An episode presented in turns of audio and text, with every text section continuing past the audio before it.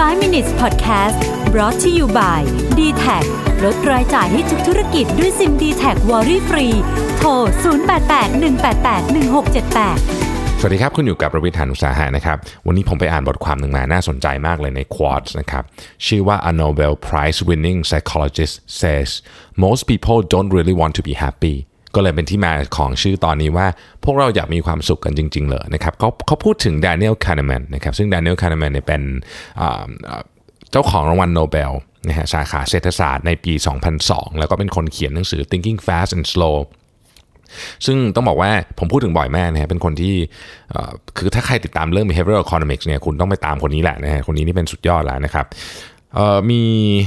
เอ่อ Daniel Kahneman เนี่ยพูดถึง 2คำ ที่น่าสนใจมากคือคำว่า happiness กับคำว่า satisfaction นะครับ คือถ้าเราแปลเนี่ย happiness ก็คือความสุขใช่ไหมฮะ satisfaction แปลเป็นภาษาไทยก็คงแปลว่าความพึงพอใจแล้วกันนะครับ ความสุขกับความพึงพอใจเนี่ยมันไม่เหมือนกันนะฮะอะมันต่างกันยังไงนะครับ ความสุขเนี่ยเป็นประสบการณ์ในโมเมนต์นั้นๆนะฮะ แล้วก็มันสมมุติว่าเรารู้สึกสุขตอนนี้มันจะสุขขึ้นมาเลย แล้วก็มันก็จะหายไปนะครับ ในขณะที่ความพึงพอใจเนี่ยมันจะเป็นความรู้สึกแบบยาวกว่านะครับ ค่อยๆสะสมมานะฮะแล้วก็มันเป็นมันจะได้จากการทำเป้าหมายสำเร็จซะเป็นส่วนใหญ่นะครับหรือเอเกี่ยวข้องกับการสร้างชีวิตที่คุณอยากได้นะชีวิตชีวิตที่คุณฝันไว้เนี่ยมันจะเป็นอารมณ์ประมาณอย่างนั้นนะฮะ life satisfaction ประเด็นก็คือว่า การที่เราอยากจะมีความสุข ไม่ได้หมายความว่าเราจะ ไปสู่ life satisfaction หรือความพึงพอใจได้ ในขณะที่ถ้าเราอยากมีความพึงพอใจ ระหว่างทางอาจจะไม่มีความสุขก็ได้ หมายความว่าคุณทำอย่างใดไม่ได้แปลว่ามันจะหลีดไปถึงอีกอย่างเพราะมันไม่เกี่ยวกันนะครับ ยกตัวอย่างสิ่งที่ทำให้คนมีความสุขมากที่สุดอันหนึ่งนะครับ ก็คือการได้อยู่กับเพื่อนๆนะการได้อยู่กับเพื่อนๆเนี่ยเป็นสิ่งที่ทำให้คนมีความสุขมากที่สุดอันหนึ่ง แต่ถ้าเกิดคุณอยากจะได้ความพึงพอใจ ซึ่งเป็นสิ่งที่เป็นระยะยาวกว่า คุณมาอยู่กับเพื่อนทุกวัน มีความสุขทุกวันเนี่ยสิ่งที่เป็นระยะยาวคุณอาจจะไม่ได้ นะครับอันนี้เป็นตัวอย่างแบบง่าย ๆนะฮะที่ต้องบอกว่าคือด a n เน l ลคาร์แมนบอกว่าจริง ๆ แล้วเนี่ยเราไม่ได้สนใจเรื่องความสุขอย่างที่เราคิดว่าเราสนใจหรอกนะครับเพราะว่าสิ่งที่เราทำเนี่ยมันไม่ได้เพิ่มความสุขแบบที่สุดตลอดเวลานะฮะบางทีเราอยากจะเพิ่มความรู้สึกพึงพอใจกับชีวิตมากกว่านะครับดังนั้นหลายคนจึงใช้ชีวิตไปในแนวทางที่เพิ่มความพึงพอใจไม่ใช่ความสุข นะครับยังไงนะฮะความพึงพอใจเนี่ยมันเป็นสิ่งที่ Daniel Kahneman บอกว่าเป็นมันจะมีอยู่ในรูปแบบของการเปรียบเทียบเสมอนะครับคือความพึงพอใจในชีวิตเนี่ยมันมันเชื่อมต่อโดยตรงกับความคาดหวังของสังคมนะครับเป้าหมายต่างๆ อะไรพวกนี้เนี่ยนะฮะซึ่งความพึงพอใจนะ satisfaction เนี่ยถูกเรียกว่า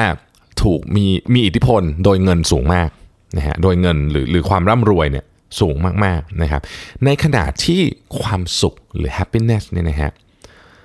จะมีผลก็ต่อเมื่อเงินไม่พอเท่านั้นพูดง่ายๆคือ ถ้าเกิดว่าเราไม่มีบ้านอยู่นะครับ เราไม่มีอาหารกินเนี่ยอย่างเงี้ยทุกก็คือความสุขหายไป แต่ถ้าเกิดคุณมีเงินถึงระดับหนึ่งแล้วนะครับพูดง่ายคือมีบ้านอยู่สบายแล้วนะครับ มีมีชุดให้ใส่มีอาหารให้กินอะไรอย่างเงี้ยนะครับ มีเรื่องของเบสิกต่างๆในครบถ้วนเนี่ยนะฮะ ความสุขของคุณเนี่ยไม่ได้เพิ่มตามจำนวนเงินจำได้ไหมครับผมเคยพูดไว้ในพอดแคสต์ตอนหนึ่งว่ามันมีงานวิจัยอยู่สองสาชิ้นนะที่บอกว่า เมื่อคุณมีเงินรายได้เกินประมาณสัก 70,000 เหรียญที่อเมริกา 75,000 เหรียญเนี่ยนะครับ หลังจากนั้นเนี่ยระดับความสุขคุณแทบไม่เพิ่มละนั่นคือความสุขอันนี้ฮะหมายความว่าถ้าเราพูดกันแบบให้เข้าใจง่ายกว่านั้นก็คือ คุณไม่ว่าคุณจะเป็นใครก็ตาม ถ้าหากว่าคุณเนี่ยมี ของพื้นฐานเบสิกครบถ้วนหมดแล้วเนี่ยคุณสามารถมีความสุขได้เท่ากับคนที่รวยที่สุดในโลกอ่าความสุขนะ แต่ความพึงพอใจเนี่ยไม่เกี่ยวคนละเรื่องกันนะครับ ดังนั้นเนี่ยต่อให้คุณมีความสุขเยอะแค่ไหนก็ตามนะฮะไม่ได้หมายความว่าคุณจะมีความพึงพอใจในชีวิตอ่ากุญแจสำคัญของเรื่องนี้อยู่ที่ประโยคนี้ความพึงพอใจเนี่ยมันมีผลสะสม พูดง่ายคือมันเกี่ยวข้องกับความทรงจำนะครับ ในขณะที่ความสุขเนี่ยเป็น real-time มากกว่านะฮะมันเป็น real-time มากกว่า ดังนั้นเนี่ยเวลาเรามีความสุขทุกสมมุติบอกว่าเรามีความสุขทุกวันนะฮะไม่ได้หมายความว่าเราจะมีความพึงพอใจในชีวิต เป็นคนละเรื่องกันนะครับ เพราะว่าความพึงพอใจเนี่ยมันสะสมไงนะความสุขนี่มันหายมันหายใช่ไหมความพึงพอใจนี่สะสม เราอาจจะไม่มีความสุขเลยก็ได้วันนี้ แต่เราสะสมความพึงพอใจไว้ เราก็มีความพึงพอใจ อาจจะไม่มีความสุข ไม่ได้หมายความว่าอะไรดีกว่าอะไรนะครับ ต้องบอกงี้ก่อน ประเด็นที่น่าสนใจก็คือว่าเขาไปทำงานวิจัยชิ้นหนึ่งแล้วบอกว่า ถ้าสมมติว่าคุณเขาไปถามบอกว่า คุณไปเที่ยวได้เลยนะ แต่คุณห้ามถ่ายรูปเลยเนี่ย คุณจะไปไหม มีคนจำนวนมากเลยนะครับ ที่บอกว่าไม่ไปไม่ไป เพราะว่ามันเก็บความพึงพอใจในจังหวะที่คือเวลาเกิดไปเที่ยวอาจจะมีทั้งความสุขทั้งความพึงพอใจแต่มันเก็บไว้ไม่ได้ไง เพราะว่าความทรงจำของคุณเน่ยเดี๋ยวมันก็หายไป น่าสนใจมากนะครับ แล้วเขาบอกว่าไอ้นี่แหละมันคือสิ่งที่ขับเคลื่อนโซเชียลมีเดีย culture อยู่ตอนนี้ หลายครั้งเนี่ยเราเลือกนะที่จะใช้เวลากับการถ่ายรูปนะฮะทั้งอาหารทั้งอะไรพวกนี้เนี่ยนะครับ แต่งรูปแต่งเริ่มเสร็จเคยมีคนไปทานขับข้าวแม้กับแฟน แล้วแฟนถ่ายรูปเสร็จแต่งรูป อยู่อีกครึ่งชั่วโมงไม่ได้คุยกันอะ่ะคือต่างคนต่างกินข้าวไป คนนึงก็แต่งรูปไปอะไรไป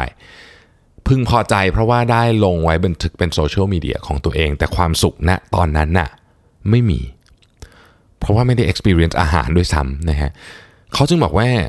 โซเชียลมีเดียเนี่ยมันมันเป็นอะไรที่คอน FLICT มาก โดยเฉพาะคนที่แบบแบบเล่นติดเยอะเยอะเนี่ยนะฮะบางทีจะรู้สึกว่า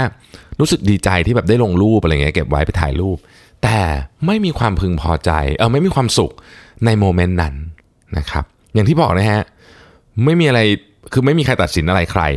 แต่ประเด็นที่บอกคือว่า อันเนี้ยมันเป็นมันเป็นคำถามจริง ๆ เลยว่า ตกลงแล้วคุณอยากมีความสุขหรือความพึงพอใจในชีวิตกันแน่ วิธีการใช้ชีวิตของคุณเนี่ยมันจะตัดสินเรื่องนี้นะครับเรามีเวลาสั้นๆ ผมพูดได้แค่นี้ แต่ต้องบอกเลยว่าในประเด็นนี้เนี่ยมันมีมุมมองที่น่าสนใจอีกมาก ถ้าใครสนใจอยากอ่านเรื่องนี้นะฮะไปตาม Daniel Kahneman ขอบคุณที่ติดตาม 5 minutes นะครับ สวัสดีครับ 5 minutes podcast presented by d t a c